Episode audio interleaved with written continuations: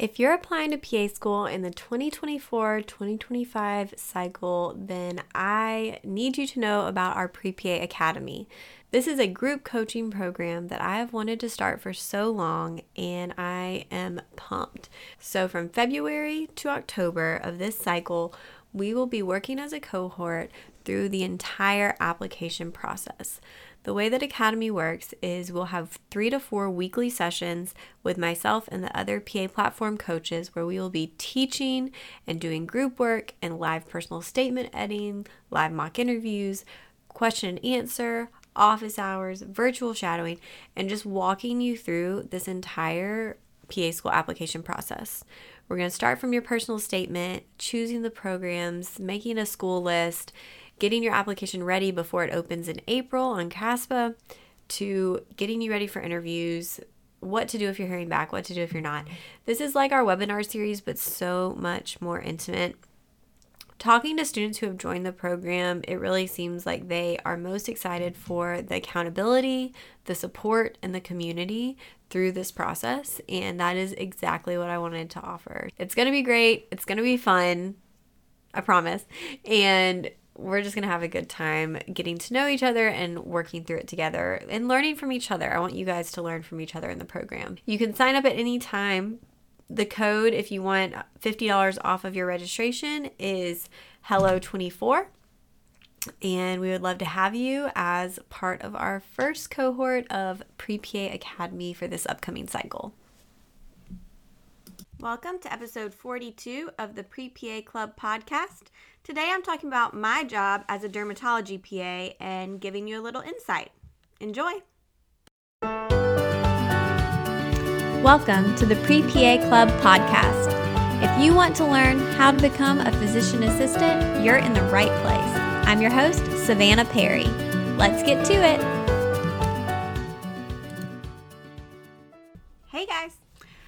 My name's Savannah. I am the host of the Pre PA Club podcast. Thank you so much for joining me on episode 40. So we've made it this far. And if you aren't already subscribed to the podcast, if you want to get episodes downloaded straight to your phone, you can subscribe on iTunes. They also upload each week to the paplatform.com slash podcast. So make sure you don't miss that. And if you've enjoyed the podcast, go ahead, give us a review on iTunes. It helps more people find it. But I'm really excited for what we have coming up for the next few weeks. If you're just tuning in, then I should inform you that I am very pregnant. If you've been following me on Instagram, you have probably seen that, but in the next few weeks, I will be having a baby girl and going on maternity leave. But I don't want to leave you guys hanging because you guys need information. And luckily, I have um, some really cool stuff for you. So we'll jump into that and I'll explain in just a second. But first of all, I want to thank our sponsor for the podcast, My PA Resource, which, if you haven't heard of that website, it's myparesource.com. And it's specifically an editing service for PA school essays. So the I'm one of the editors, but basically we only edit PA school essays. All of the editors are practicing PAs, licensed board certified PAs. And a lot of us have recently been where you are as far as graduating not that long ago. And we kind of know what the PA school admissions are looking for in essays. So if you need help with your essay as far as making sure you're on the right page as far as content, grammar, it flows well, it reads well, it shows who you are. Definitely check them out. They have a free video workshop as well. Um, so you don't even have to necessarily use the editing service, but that's a good way to get started. Um, and if you use the code PRE-PA Club, you get a discount. So that's a little added bonus benefit, and that's at myparesource.com. All right, so for the next few weeks, as I am preparing for this baby, I am going to share some content with you that I've actually created over the last year. I did some webinars on YouTube, and they're still there. The links will be in the descriptions for each of these. But, and if you've listened to other ones, you can probably jump ahead a little bit. But I've done different topics ranging from pre PA stuff, talking about PA school, talking about being a dermatology PA and um, there's some really good q and a's at the end and just great information so i wanted to integrate that into the podcast so for these next few weeks you're going to hear those webinars um, and if you'd rather watch them on youtube you can do that like i said it's in the description but um, they're a little bit long. They're longer than normal episodes. They're about an hour. I say that, but a lot of my interviews are an hour too. But anyway, I try to keep it at 30 minutes. I know that doesn't really happen. If y'all need me to do better, let me know. But um, if you need to break it up, just know they are a little bit longer. And yeah, so I just wanted to share these with you, and I felt like it was a good time to introduce them since I'm going to be a little preoccupied. But I hope you enjoy and we'll just jump right in and then I'll still hopefully be around on social media and reachable by email and those types of things. So if you need me, I'm there. And I hope that y'all get a lot out of these webinar episodes. And then we'll be back with interviews and all kinds of stuff. Really, actually, fun stuff this summer. So I'm excited. But let's jump in. Basically, I'm Savannah. I'm a dermatology PA. I um, started working three years ago after I graduated PA school. I went to the University of Georgia for undergrad and I majored in biology. And then I went straight into PA school and um, I graduated from Augusta University in 2014 and went straight into dermatology. A couple disclaimers before we get started is um, I will not be giving any type of clinical or medical advice. I may, if anybody's interested, I can share some of my favorite products um, and talk generally about dermatology things, but I will not be giving any like personal medical advice. Um, so just we'll go forward from there. Um, and then just feel free to ask questions throughout. I'll be watching the chat box. And if you have a question about something I talk about or want more details, um, I'll make sure we get to that either throughout the talk or afterwards. Um, this is something that I get asked about a lot. So, either on Instagram, Facebook, wherever, I'm always getting asked about being a dermatology PA. And it's something that I think people are interested in because they want to know more about what it looks like on a daily basis, why I chose derm, how I got a job in derm because it is a very desirable field for PAs. Um, and so I'll be answering all those questions tonight. So to get started, um, I guess I won't show these since they're backwards. Um, can I share my stats? Okay, yeah, I can do that real quick. So for PA school, I believe my overall GPA was like a 3.68. And then my science GPA was around a 3.5. Um, patient care experience, I had around 250 hours. Um, I think that's about it. My GRE was fine. I was on the old scale though, but um, the schools, the two schools that I interviewed at and was accepted at, um, one of them had a requirement of 100 healthcare hours, and one of them had no requirement. So um, I kind of looked towards programs that I met the minimum requirements for. So why dermatology? Why did I choose this? That's kind of the the first thing. Um, when I was in undergrad, I spent a good amount of time shadowing in dermatology. I shadowing is a very hard thing to find people who are willing um, and can let you do that. But I went down the phone book, the actual paper phone book in college, and I called every single office. And the one that called me back was a dermatology office. So I went there, I met the PA. She was so sweet, and I was able to shadow. I went there um, once a week for almost a year, sometimes every other week, just depending on my schedule. But she was great. Um, the clinic was pretty small, not too busy, and so it was easy for her to have students. And she just was very welcoming. She helped me prepare for interviews, um, and it was kind of cool to be able to email her later on and say, "Hey, I'm working in dermatology too," and so it was just kind of a neat thing. But she was really sweet, and so that first experience is what I would say made me interested in dermatology. Oh, they aren't backwards. Good. Thank you for letting me know. I was feeling dumb. They look backwards to me. Um, but um, so I'll, I'll show those from now on.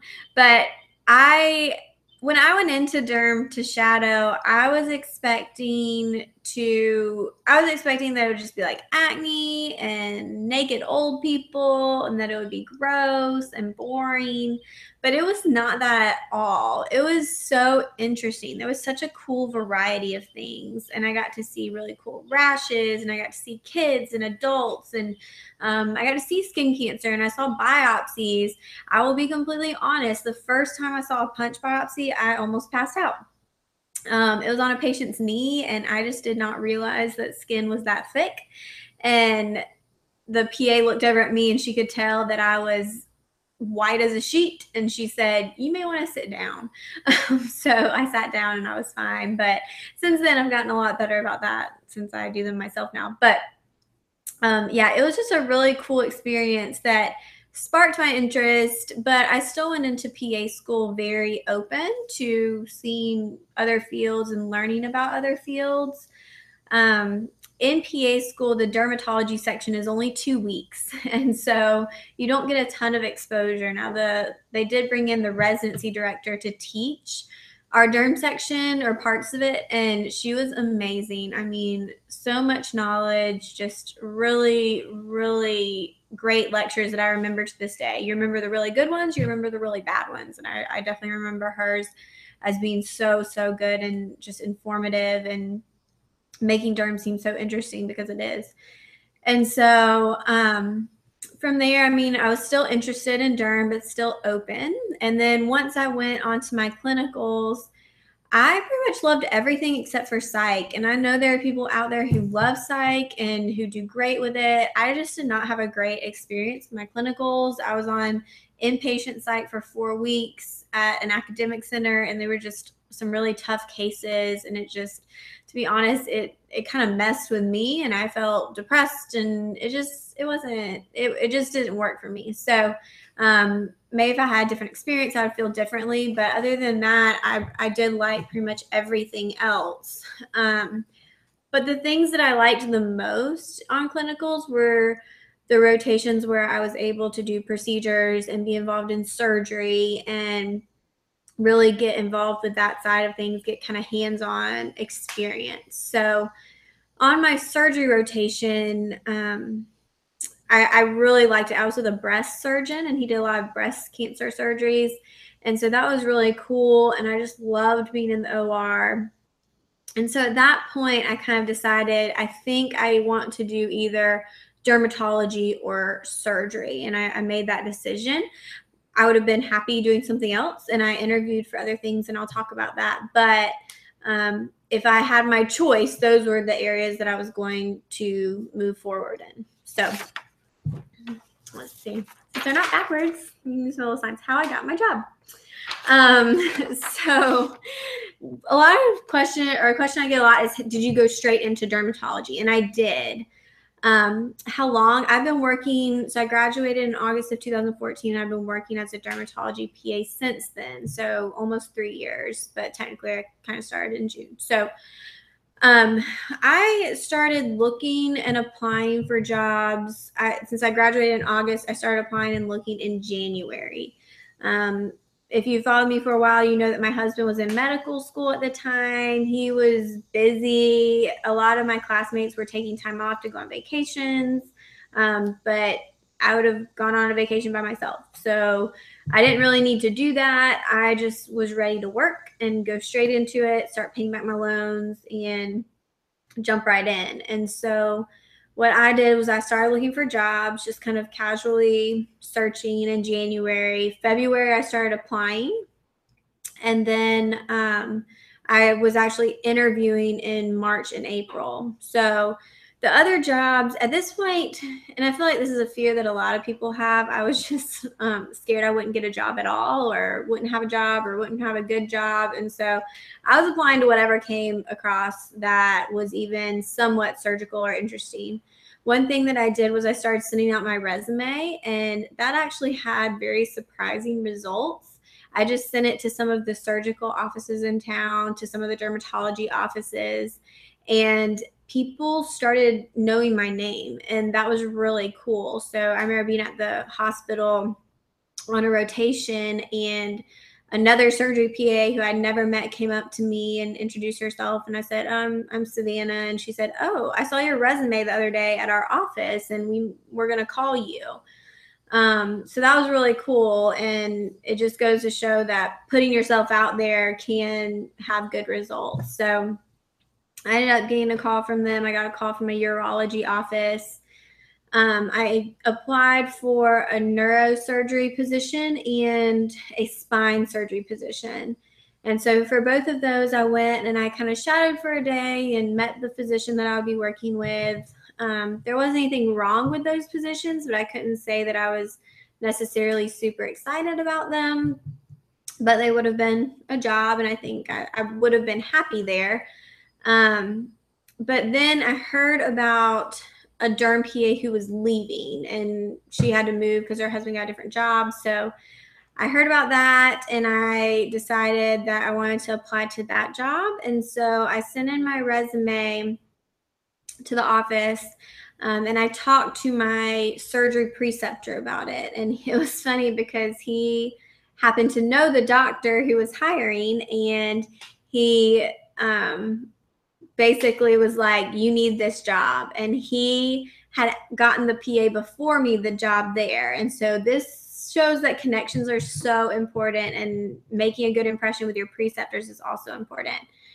Now, to get, I guess, a little personal, one tip that I would have for anyone who's applying to PA jobs if you're in PA school would be to make a pact with your friends to not talk about where you're applying if you're applying in the same area. Um, we I ran into an issue with me and one of my best friends in the program. Basically, I told her about this job. She ended up applying too, and then it got really awkward because um, we were both interviewing. We both wanted the job long story short, everything's good now. We both work in derm. Um, but it was just a really tough couple of months just having kind of those those back and forth experiences. So anyway, I applied to this job. My surgery preceptor wrote me one of my letters of recommendation and put in a call to the physician. Um, I went and shadowed for a day, I liked it. I liked the PA who was already working there, even though she was leaving. I liked the physician a lot. I liked the office. Um, and so I was really excited about it. Um, and then I went in for another interview. And then they asked for my letters, and I sent those in. Um, and then they offered me the position. And so I was really, really excited about it. Um, it just really felt like a good fit it felt really um, comfortable, and I, I, could tell that um, the physician I was going to be working with was going to be awesome. And when it comes to finding a job and um, deciding on a job, I mean, you have to decide what's important to you. And there's a few different things to look at location, um, specialty, hours, salary, um, and supervising physician. And I think to me at this point, working with people that I enjoy working with is almost more important than what I'm than what I would do. Even though I love derm, um, I would rather be in a place where I'm working with people who are supportive and good teachers than be in a position where um, I'm not supported as a PA. And and I'm happy to have found both, and I hope I don't have to leave. But if I if I ever did, it'd be okay. Um, let's see where my other notes. So, one thing about finding jobs in dermatology is um, you have to look at the area you're applying to. So, if you're applying in a smaller area, like a smaller town, you're more likely to find a job than if you're applying in a big area. So, if you're applying in a big city like LA, that's going to be a lot more saturated with experienced PAs. And so, um, it may be more difficult to get a job right out of school as a new grad. So you may have to get some training, um, take a job that may not be your ideal job for a while, maybe even go in. This is very debatable, but go in at a lower salary until you've learned and can kind of prove yourself. Um, but if derm is really what you want to do, I just wouldn't give up on it. Now, if you're somebody who's pre PA or a PA student, um, I would just keep your options open. I have a lot of pre PA students who will be like, I really want to do derm, um, but there's so much out there. So don't close yourself off or bank on one specialty um, because it is sometimes hard to find those dermatology jobs. But if it really is what you want to do at the end of the day, like don't give up on it because you will be able to find those jobs. Um, so a lot of people ask about my training. The way that I did my training for my job was I got hired in April and then I was able to set up my two four week elective rotations at my job, which was nice for them because it's basically two months of free training where they don't have to pay me. So for my two electives, I went and trained. I was able to um, see a lot, just see patients all day long with them, um, do procedures, work on my biopsies, um, help with surgery, and just kind of get my feet wet in dermatology. So I did that for two months, took two weeks off to study for boards, took boards, went back to work for a month, still training, waiting on my board scores and then my license. And so um, I remember getting my board scores. I was so nervous. I got the email while I was at work training. And so I just basically was like, I have to step out for a minute. And so I went outside, and in my mind, I thought, okay, if I pass, I'm going to go in and tell them. If I've failed, I'm just going to leave and never come back. Um, and I told them that after the fact. But thankfully, I passed. And then um, I was able to get my license and then um, move forward with that as far as working. And so I basically trained for three months under my supervising physician, and then they kind of opened up my schedule a little bit, and I started seeing simple things like warts and acne, and then. Um, after a while, it was kind of like the floodgates opened, and I was exhausted for six months straight. And now I'm kind of used to it. So um, that was kind of my training training process. Okay, let's talk a little bit about my daily life and what my schedule looks like. So I work Monday through Thursday from I get there around eight. Sometimes I'll try to get there like 745, 750.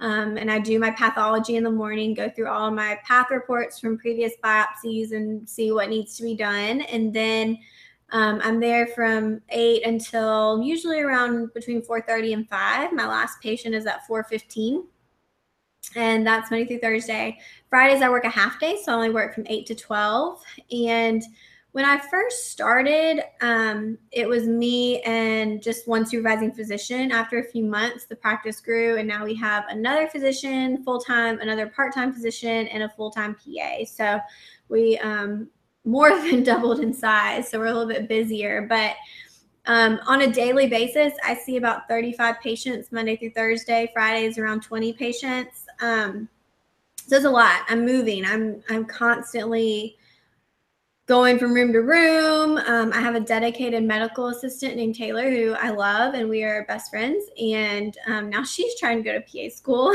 um, which makes me sad. But um, I don't think she's wor- wor- uh, watching right now because she's at Disney World. But oh my gosh, I don't know if you can hear the wind blowing. Apparently, we're under a severe thunderstorm warning. So if I just disappear, it's because I guess the power went out. But anyway, back to back to the subject. So I do have a dedicated medical assistant, which is awesome. She rooms the patients for me, gets them in the room, gets some history, tells me what's going on. And then while I'm in there, she kind of operates as a scribe and is just taking notes, putting in medication, sending prescriptions. Um, so we definitely collaborate in that way. So out of my 35 patients, I see a really big variety um, different conditions. They can be simple things like one spot, or they can be full body skin checks with a history of melanoma. Um, I have seen and found melanomas and lots and lots of other skin cancers, basal cell and squamous cell skin cancers. And then I see a lot of acne, eczema, warts, um, psoriasis, different kinds of rashes, all kinds of stuff, um, rosacea and it's just it's just a lot of different stuff. And i see patients that are little babies um just like even two week old babies just little little babies all the way up to older um, older patients. And so that's kind of nice. And i do a mixture of medical cosmetic and surgical dermatology. So um, as far as just medical that's just kind of seeing rashes surgical. I do all my own procedures um, as far as biopsies go. So if somebody comes in i think they have a skin cancer i biopsy it whether that's a shave biopsy or a punch biopsy. Um, if someone needs something treated with liquid nitrogen, I do it. Um, taking out milium, treating molluscum, giving injections into scars, all all different kinds of stuff. Um, oh, details about office procedures. So yeah, that's kind of what I do. Um, as far as procedures, I mean, just really a lot of biopsies um, and a lot of treating with liquid nitrogen for procedures, I do not first assist with my supervising physician um, unless she needs me. Like every once in a while, we'll have a hematoma or something, and we'll both go in and just work on it. But um, as far as surgeries go, I have trained in surgery with my supervising physician, and I'm really lucky to be in a practice where they are um, very supportive of things I want to do and learn. And so when I went to my supervising physician and said, I really want to learn how to do surgeries on my own because I think that's a skill I need to have, she was supportive of that. So I trained with her extra and we blocked my schedule so I could do that. Um, and at this point, I mean, I take out cysts by myself. I take out skin cancers. Um, I would say mostly I do cysts, skin cancers. She'll do a lot of them. Um, we send some to plastics, we send some to a Mohs surgeon. It just depends on location and size. Um, but they, she basically trusts me to choose to make decisions about what I can handle. So, just my personal preference is I avoid very large cysts. I avoid patients on blood thinners, um, any like difficult locations. I just kind of stick to the simple stuff unless I unless I have to do something else. But um, for the most part, we do a lot of ED&Cs, which is like a scrape and burn for skin cancers and different things. So I am able to do a lot of procedures. When it comes to the cosmetic side of things, I do the same cosmetics that they do. Um, the only thing they do that I don't is sclerotherapy. I don't really mess with that, but um, I do basically all of the chemical peels in our office because that's something that I actually trained on right when I started. Um, and so just it just happened that that was like something I do and I enjoy them. I do I try to do a lot of those on Fridays. So um, I do a lot of chemical peels. Um, when it comes to a lot of people have asked me about certification. So I am, I guess, certified to do chemical peels, but estheticians can do that too. So we had a trainer come in who trained us, and then um, I guess I got certified that way. And then I do laser. We only have one, we have two lasers, but um, the laser that we do is called a V beam laser. And so I do that. And I was just trained by one of the physicians. There's no formal training for that. And so um, you basically just learn how to do it by someone else who's been trained and then um, make sure that you're kind of licensed to do that. So, laser, what else do we do? Um, toxin and filler, which are really, really fun. I, I really love doing that. I feel like it's really cool to watch people's faces change just from injections. So, um, with that, we I do have training, and, and there's no certificate, but um, we have a trainer come in once or twice a year when I first started, they they brought a trainer in, um, so I was able to train and practice. Um, and I've gotten a lot better since I started. I think with cosmetics, there's a big learning curve, and a lot of people are really nervous at first. Um, and really, with cosmetics, like you just have to go for it, and just it's going to be more painful for the patient, and there's going to be more bruising and swelling if you're timid or if you have to stick them a lot. So um, that's been really fun, and we do have some like cosmetic products that I'll speak to patients about um, if they have questions about that type of thing. But yeah, I do I do a lot of procedures. Um, my record number of biopsies on one patient, which was a little absurd, was 14. Um, and all but one was a skin cancer. So that was fun. But um, yeah. So anyway, I think that touched on everything I wanted to touch on for my schedule. But yeah, it's nice. I mean, I technically take call, but call in dermatology really isn't a big deal. I maybe get a few calls a month, and me and the other PA switch off. Usually, it's not anything major. Um, we don't take calls for like refills. I mean, it has to be basically like someone is having a reaction to what we did or someone's bleeding. So we don't get a ton of calls about that. Um, let's see. Okay. Moving on. I think I don't know if I've asked question or answered any questions. Do most PAs have a job before graduation? It depends on if you want a job. So some some PAs want a job and some don't. If you want a job before graduation, it's very possible. But there are a lot of PAs who want to wait um, until they pass boards to look for jobs. I may come back to the pre-PA questions afterwards. Okay, so pros, the good things about my job, and there are a lot of them. So a lot of people ask about my autonomy level. So I see all of my patients myself.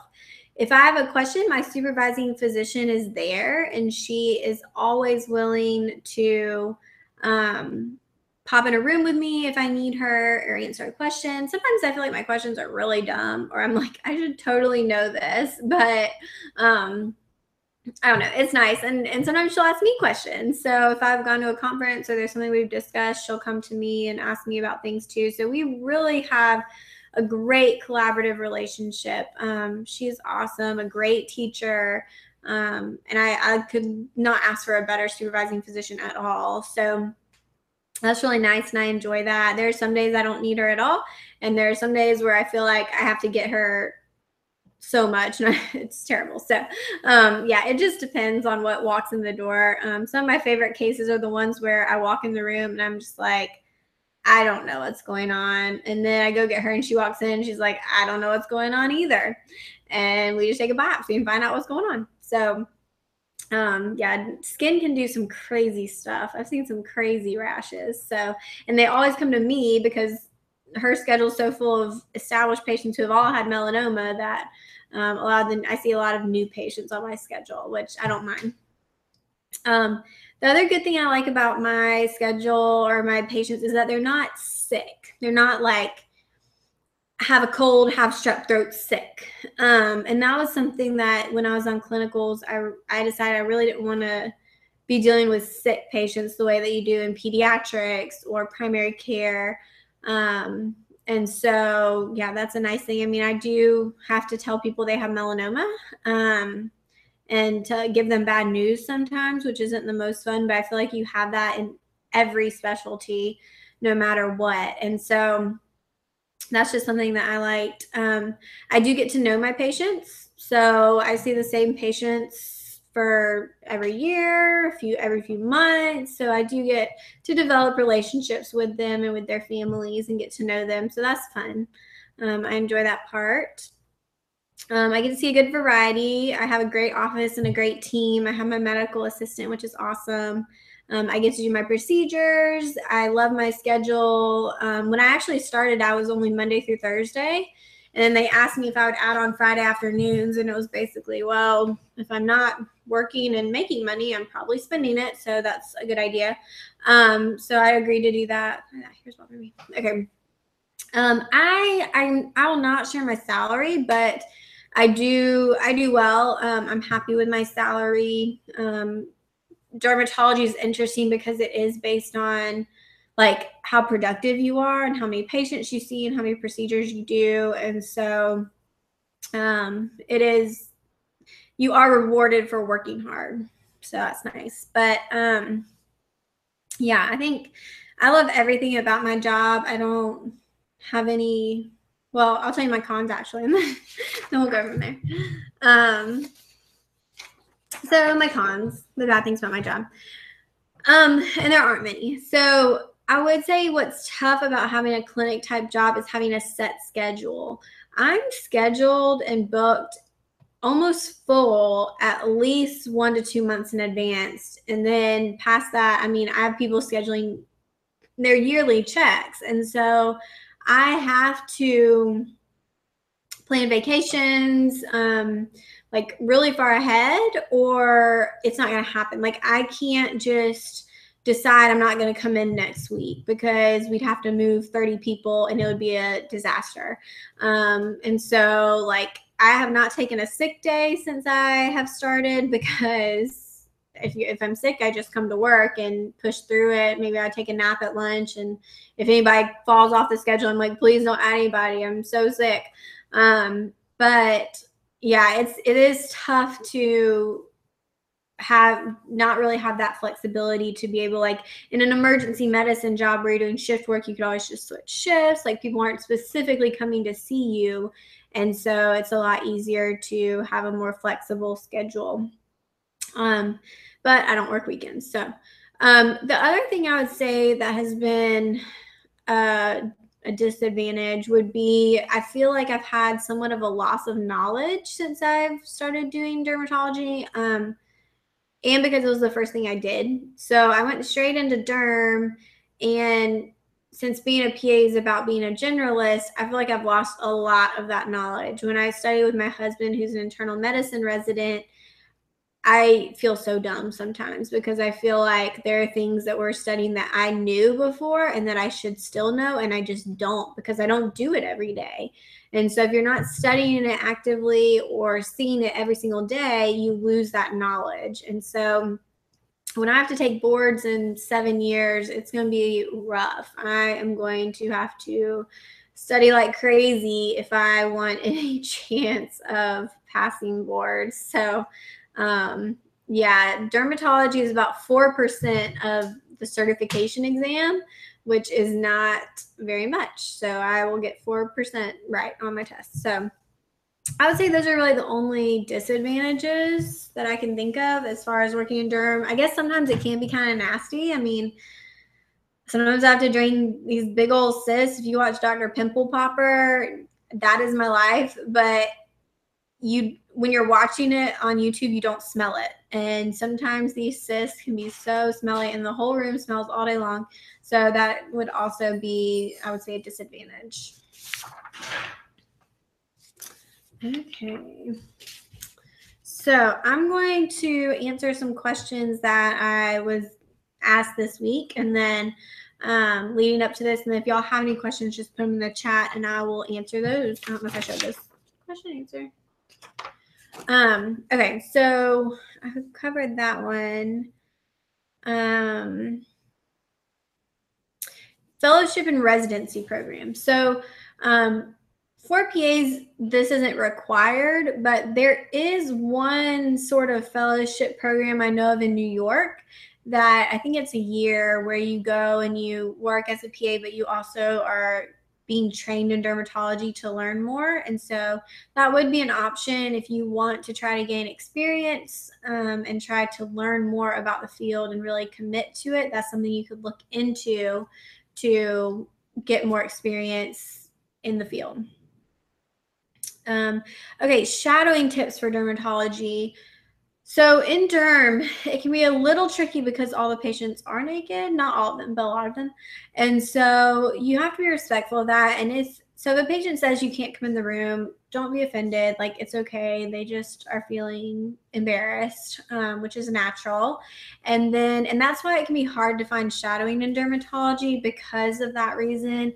Our office um, typically doesn't have people shadow unless we know the person personally or um, and if they are like an upper level college student because it's just we already have myself and a medical assistant in the room so it's hard to ask that person who's being examined to allow another person in the room.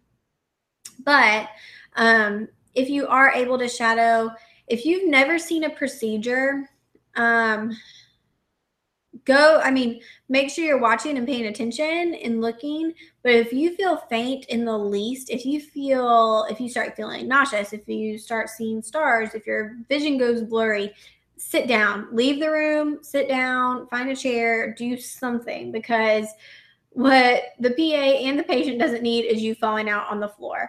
So, that being said, um, this also happened to me. The one thing I cannot handle is broken bones. So, when I was on my ER rotation, they asked me to help, like, they wanted me to set a broken arm.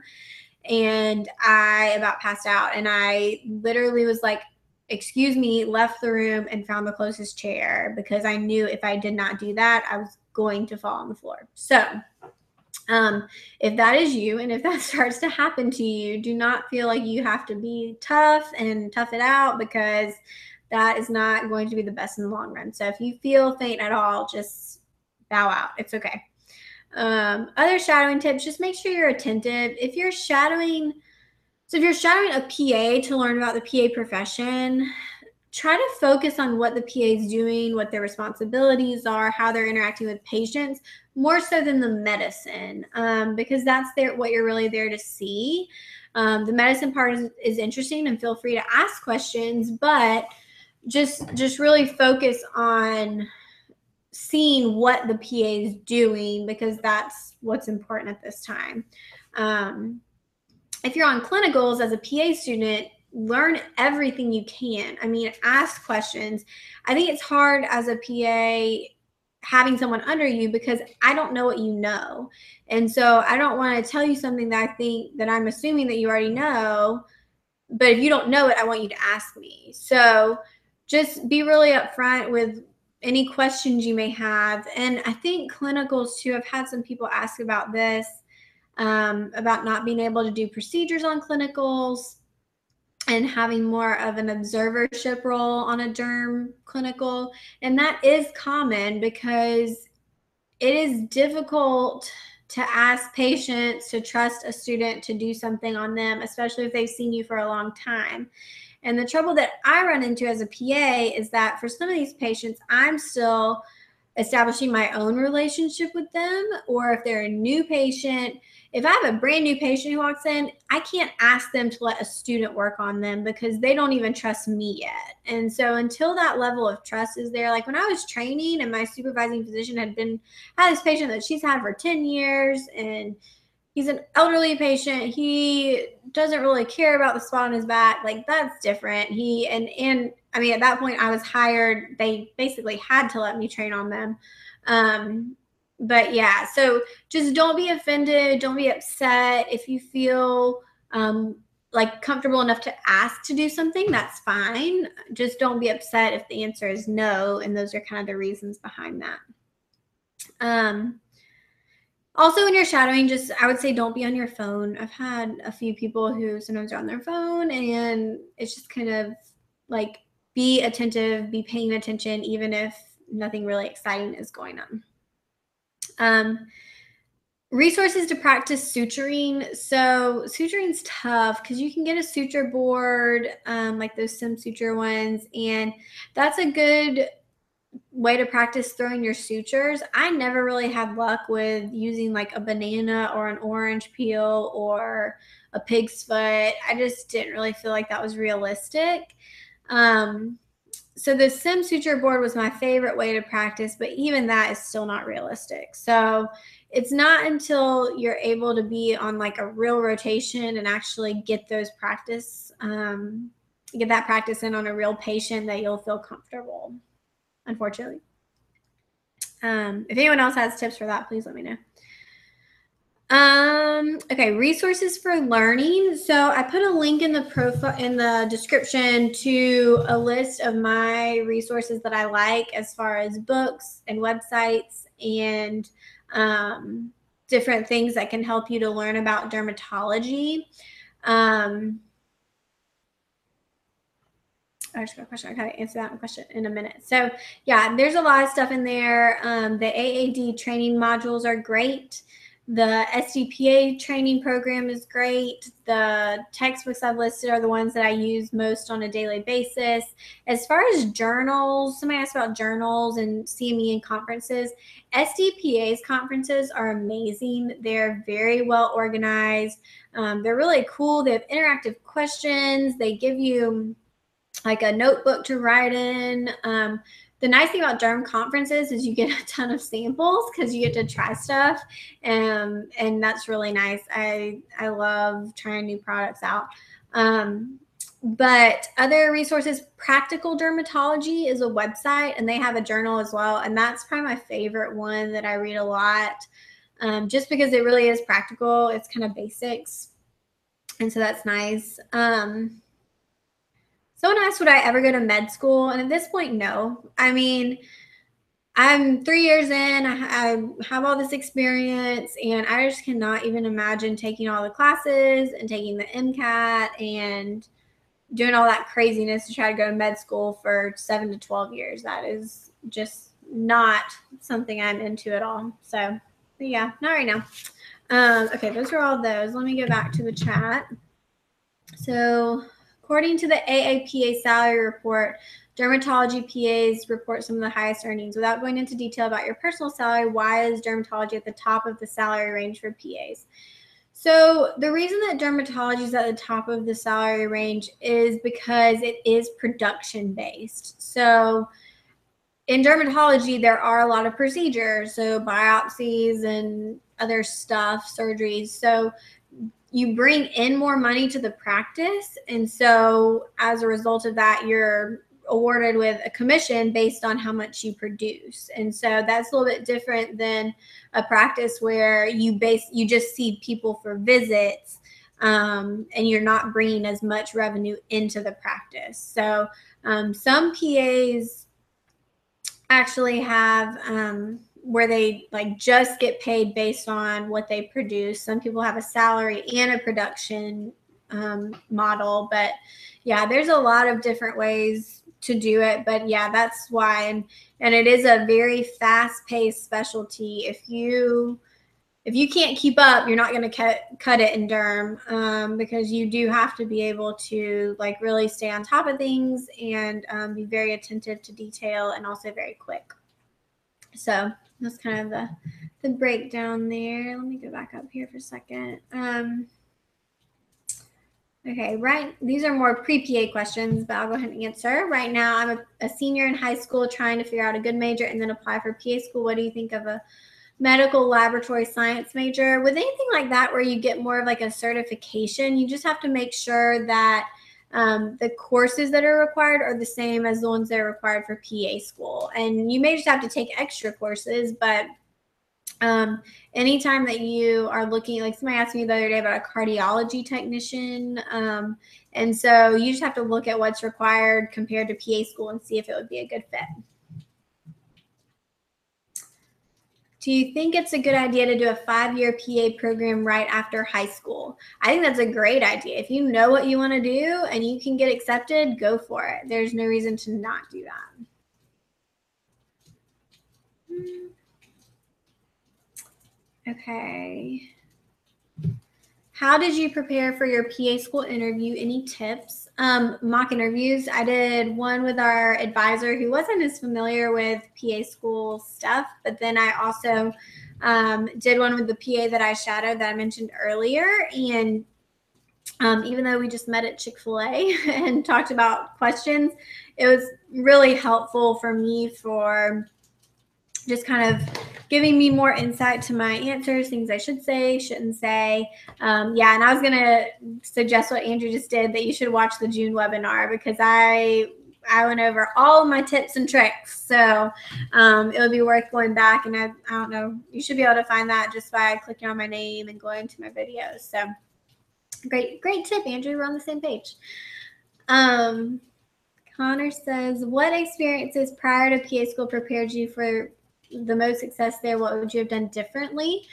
Um, I think that I what prepared me the best was really just staying on top of things throughout PA school. Um, and I was pretty involved and busy, so I was good at multitasking, and I was able to kind of hone my study skills while I was in undergrad. Um, I do wish that I had started getting experience sooner. So, um, ooh, that was thunder. I don't know if y'all can hear that, but so I waited. I had the opportunity to get my CNA license in high school, and I did not do it, which was I don't know why. That was just a terrible decision on my part. But um, so what I ended up having to do was go while I was in college, and I would I went for like three months. Every weekend, I would go to the CNA class, and I just wish I had done that sooner. So, if you can get a certification ahead of time to get your experience, I think that would be helpful um, for getting into PA school. As far as just doing well in PA school, um, really relying on your like making friends, relying on your support system, your family is very helpful, and just knowing your study skills and what works best for you. Which for me is making study guides. I just put everything together, make a really long study guide, and then usually I don't even study it. I other people do, but um, from there I just make another study guide. So that's just kind of my study study method. Let's see. Tips for undergrad straight into PA school without gap. So that's basically what I did. Um, Mine was a little different because I actually graduated in December of 2011 and started in May of 2012. So I did have a few months there where I was off. Um, not by design. I just happened to, I did not plan on graduating early. It just kind of worked out um, where I had one more course I needed to take. So I just took it online really quick and graduated. But um, to go straight in to PA school, I don't know if you're asking like how to do it or what like if it's a good idea. I think it's a good idea. Um, if you're qualified and if you're able to do it, it can be difficult to get all the requirements before then. So when I applied, I applied to four different programs. Um, like I mentioned earlier, the two I was accepted at were the ones I was qualified for. The other two, I knew I wasn't qualified. One of them wanted a thousand hours. One of them wanted 2,000 hours, and I had 250. So the one that wanted a thousand hours actually contacted me and did say, hey, are you going to have a thousand hours by the time our program starts? And I said no. And then they sent me a rejection letter. Um, the other program that needed 2,000 hours just sent me a rejection letter. So my thoughts there were that if I had to reapply, I would look better the next year and I would have the hours. But um, yeah, if you qualify, I think if you go in not having a gap year, you're still kind of in the school mindset and you're ready to just jump right in. Um, but if you feel like you need the time to mature and prepare, that's fine too. Okay, how do you see the PA profession changing five to 10 years from now? That's an interesting question. I feel like there's some, um, what's the word? Mm, some kind of distress right now in the PA profession. Um, or there's just kind of some tension between the AAPA and the NCCPA, and I feel like they're to have to work that out. The AAPA is the National Society of PAs, and the NCCPA is the National Licensing Board. And so there's just a lot of disagreement about um, the testing for PAs and also how um, kind of how the PA profession should be developed compared to nurse practitioners and so AAPA just um, approved their optimal team practice um, initiative. And so it's going to be up to the states to move forward with that and to put it into action. And that basically tries to make it so there's more of a focus on the collaboration between PAs and supervising physicians and less um, regulation by the states, so or by law. So it's gonna be interesting. I, I just hope that PAs are able to maintain their autonomy. I don't necessarily feel like we need more autonomy. Um, I feel comfortable where I'm at, but I also feel like there could be a law passed tomorrow that takes all of that away. And that would just be very detrimental to the profession. And so, unless there are things in place to help us maintain, um, it could kind of all go away. So, um, it's going to continue to grow. It's it's still I feel like the PA profession is still finding its place, um, and so it's it's interesting to it's going to be interesting to see how that all develops. Um, my thoughts on a five-year PA program. I think it's a great idea. Um, I think I mentioned that earlier, but if you are able to get accepted and you know that it's what you want to do, um, go for it. I mean, if you if you're ready, no reason not to do it. Can derm PAs open their own private clinic or partner with dermatologists? So this is a state-based question, and I'm in Georgia, and so in Georgia, PAs cannot own their own clinic, but there are states out there that PAs can own the clinics, and basically you're the owner or partner, and then you hire a supervising physician on. Um, and so that is potentially an option. And I've heard seen this more with um, like primary care and urgent care. But if you go on to physicianassistantforum.com, there's a whole feed about that, about PA's PA, PA owned practices. Um, so that is potentially an option that you could do. But again, it just depends on the state discuss the process of switching specialties. So, to be honest, most PAs don't switch around a ton, or if they do, it's kind of at the beginning of their career where they're still trying to figure out what they want to do. They may start in one specialty for a year or two and just not really have a good fit and switch to something else. So, it's not, I feel like everyone thinks it's like super common, but it's not as common as it seems. But it's really not hard. I mean, if I wanted to switch jobs, I would just start applying other places, sending my resume out, um, seeing if there was somebody that would hire me. And I don't think I would have a problem finding another job. And I think you have to think about your experience and whether or not it's helpful. So, like, if I was going to something like nephrology, my experience probably wouldn't be very helpful. But if I was going to something like urgent care, they would love my experience because people come there with skin stuff all the time. And so it is beneficial to have um, experience in other areas. I don't think it's a bad idea to do primary care for a few years just to help um, solidify the knowledge from PA school. And I didn't do that because I had an awesome job waiting for me, but um, I was open to doing that if I had to um, ahead of time. I mean, I would have worked at like an urgent care or emergency medicine maybe um, beforehand. Um, and even now, I mean, my husband is a resident. There's a chance that we may have to move for fellowship one day or for a job. Um, I hope I don't have to move, but if I did, I feel confident that I could get another job, whether it's in dermatology or a different specialty. But there's no like different licensing or testing. Okay, what are some good undergrad majors for people looking to apply to PA school after college? And I'm going to do your follow up too. Do you think a nursing major would be a bad idea? So, for nursing major, a nursing major is not going to give you the courses that you need for PA school specifically. So, you would have to take some additional courses, but it would give you great opportunity to get experience for PA school. So it's not a bad idea. You just have to know that you'd have to take other courses.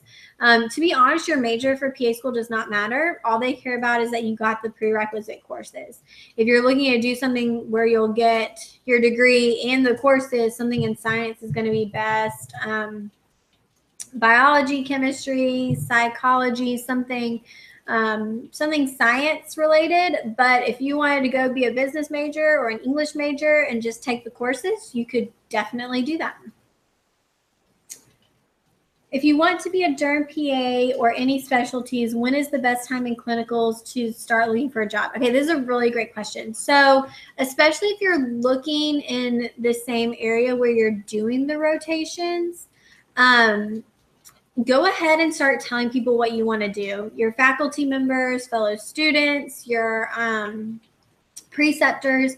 Going into rotations, I had this idea in my head that I should tell all my preceptors that I wanted to do what they did. So, like, if I was on OBGYN, I was like, oh, yeah, this is what I want to do. I guess so. I thought I would get hired. Um, and so once I figured out that wasn't the best strategy and started actually telling my preceptors what I wanted to do, that's when I started finding out about the open jobs. And so um, be upfront with them and just really let them know. And it, as far as when to start, I mean, I started pretty early because I knew I wanted to work right after graduation, but that's up to you. I mean, if you want to take a break, you can still let them know. And then once you get the job, y'all can talk about when you'd want to start. How long after graduating from PA school do you start looking for a job? Do some of your classmates find difficulty finding a job? So I talked about this a little bit earlier because I actually started looking for jobs before I graduated and I was hired beforehand. Um, but some people did start looking afterwards. And um, I mean, I don't know of anyone that had terrible difficulty. I mean, I think pretty much everyone who wanted a job got one. Um, I did have one friend who wanted a job in GI. And so Um, she wanted to live in a big city, but because that's more of a saturated market with experienced PAs, she had to go to like a smaller city for a couple years, and then she was able to move to a bigger city once she had experience. So um, you may have to just be flexible on location and what you're what you're wanting to do if you um, are looking at a certain specialty. Um, I majored in biology, so I just asked what I majored in. Um, what is something you dislike about being a derm PA? I talked about the cons a little bit earlier. I think the biggest thing is having a schedule that um, I, is set in place that I have to plan my vacations really far in advance because my schedule is so far in advance. And then, um, and I'm kind of answering this for you too, Adam, but yeah, so for specifically for being a derm PA, I mean, I have to have my schedule far in advance. If I did something like urgent care or emergency medicine where it was more like shift work, I wouldn't have to do that as much because I could switch shifts or just take off whenever I wanted or work per diem. But um, yeah, so that's probably the worst part. And then I do feel like I've lost a lot of the knowledge that I had in PA school, more general medicine, just because I'm not doing it every day.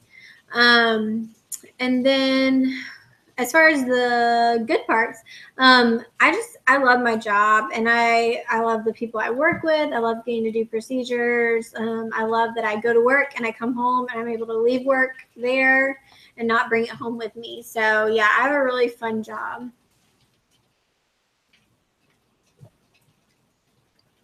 Have you ever served on admissions for a PA school? So when I was in PA school, I was able to help out with admissions, which was really cool. Um, just because I was from the area and it was something I was interested in. So I was able to help out with admissions groups um, while I was in school. And then now that I'm working, it's harder because I have patients and a schedule. So it doesn't really work out that I'm able to get over there too much. Let's see. What are the characteristics you have that make you a successful PA? Oh gosh, that's a tough question. Like I'm being interviewed. Um, you know, I think I I feel like I'm confident when I go into patient rooms. Um, I feel like I try to almost not joke around my patients, but I try to make them feel comfortable and and be personable with them. And um, I feel like my patients like that. It kind of puts them at ease. I'm very open with them, and I I mean, I'm very, I'll tell them like, hey, look, I have a pimple too. Like, I know, I know what you're going through. It stinks.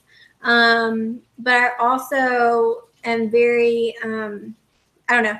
I'm very like I want them to ask me questions. So I'm I always make sure to ask like, hey, like anything else going on with your skin today? Like anything else, any other questions you want to ask. So even if they want to ask about something like sunscreen or whatever, I'm willing to answer those questions. Um, bye, Blaze. You might are you going to watch Game of Thrones? Because that's what I'm about to do. Um, but yeah, so I think just being kind to your patients and really showing genuine interest in them um, goes a long way. Another pre-PA question most important advice for a high school student that wants to be a PA? Um, that is an awesome question. So keep your GPA up as much as possible and um, don't do anything to jeopardize that. So even if that means waiting to get healthcare experience, um, really just do your best to um, to get that. And yes, I have done a pre-PA webinar. So just go back to my videos. I've done pre-PA, personal statement, CASPA, healthcare experience, patient care experience. Um, you could watch those for a while. Um, and also join, I was going to mention um, just to everybody, join. We have a new pre PA Facebook group. So if you are pre PA, I put the link in the description. And so definitely look at joining that. And then the next webinar will be more pre PA, and it'll be August 20th at 8 p.m. That is also a Sunday night. And I'll be talking about overcoming GPA hurdles for PA school. So we'll be talking more about grades and GPA. Um, and also, if you don't follow me on Instagram, that's the best way to keep up with what all's going on. So you can find me on there at the PA platform. All right, back to a couple questions. Do you report to a single MD or is it more of a team aspect? So I technically work more closely with one of the MDs and the other PA works more closely with the other one. but if there's if I ever have a question and my doctor's not available, I am free to go talk to the other one too. So we definitely have a team aspect. Um, but as far as like the person who signs my notes and who like my patients follow up with if needed, it's one physician. When the fierce competition among new grad PAs attempting to enter the dermatology field, what did you do to set yourself apart from other applicants in order to get hired in dermatology? You know, I don't know that I did anything to set myself apart. I think I was just very honest about wanting to be in derm. And so when it came to um, getting my name out there and and actually after I was hired I got an email from another dermatologist in the area who was interested in interviewing me because I had been putting the word out that I wanted to do dermatology. Um, and so yeah, I, I just kind of put it out there. And then once I went to the interview, I mean, I was very honest with what I wanted to do and my interest. And I think if you're passionate about something, it shows through. Um, and me and my supervising physician just clicked. And that's that's really important. She actually gave me a really big compliment. And she said that um, that if she what'd she say? If there was anyone that could be as close as possible of a clone to her, it was me. And I was like, that is so sweet. Thank you. Um, because she's just awesome. But yeah, so I think just find someone that you work well with. Like if it works, it works. Um, have I had a conflict with my MD since working there? No. I don't think so. We we get along very well, and I feel very. I'm always fine to go with her if I don't like agree with something, which isn't very often. I think there have been a couple times where I'm like, "Can I do this medicine instead?" or something, and um, she's really open to my ideas and thoughts. And um, but yeah, we don't really have conflicts. She's really nice. We go to lunch. Yeah. Oh gosh, I'm gonna be doing a PA versus medical school um, video very soon. So stay tuned for that. And then um, I am going to sign off. But if y'all have any more questions, feel free to email me. Um, my email is on my website. And then, and I do have a blog post about that as well. Um, and Lee, there is there's a link in the description to my favorite resources for dermatology stuff. So you, you got it. Um, but thanks for all your questions, guys, and thanks for tuning in. Um, it is pouring outside, and hopefully that nothing, no trees fall, and we don't lose power. Okay. Um, everyone have a good night and have a good week. And um, yeah, I'm always here if you need me. But hope to see you at the next webinar too.